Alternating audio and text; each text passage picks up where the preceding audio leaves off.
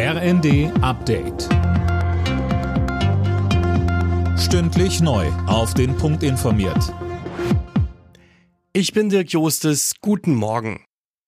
Der Terminkalender vom neuen Bundesverteidigungsminister Pistorius ist weiter vollgepackt.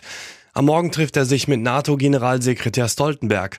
Und Thema werden da natürlich auch die Leopard-Panzer sein, Fabian Hoffmann. Ja, und ob Deutschland denn welche in die Ukraine liefert oder es anderen Ländern wie Polen erlaubt. Bundeskanzler Scholz sträubt sich ja gegen Alleingänge. Da kann eine Absprache des Verteidigungsministers mit dem NATO-Generalsekretär sicherlich hilfreich sein. Stoltenberg sieht trotz der heftigen Panzerdiskussion keine Gefahr einer Spaltung innerhalb des Bündnisses. Seit Beginn des russischen Angriffskrieges vor fast einem Jahr gäbe es ein noch nie dagewesenes Level an Einheit, sagte er bei Welt TV.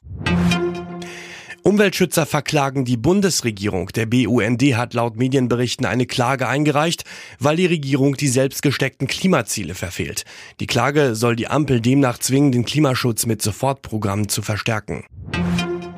Nur zwei Tage nach der Bluttat in einem Club nahe Los Angeles sind bei neuen Schusswaffenangriffen in Kalifornien sieben Menschen getötet worden. Laut Polizei gab es in der Nähe von San Francisco zwei Attacken, die zusammenhängen. Ein Tatverdächtiger wurde festgenommen. Gut anderthalb Monate vor der Oscarverleihung in Los Angeles werden heute die Nominierten bekannt gegeben. Auch Deutschland kann in diesem Jahr auf eine Auszeichnung hoffen.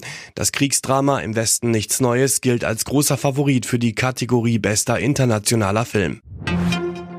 Bei der Handball-WM hat die deutsche Nationalmannschaft die erste Turnierniederlage kassiert. Zum Abschluss der Hauptrunde gab es gegen Norwegen ein 26 zu 28.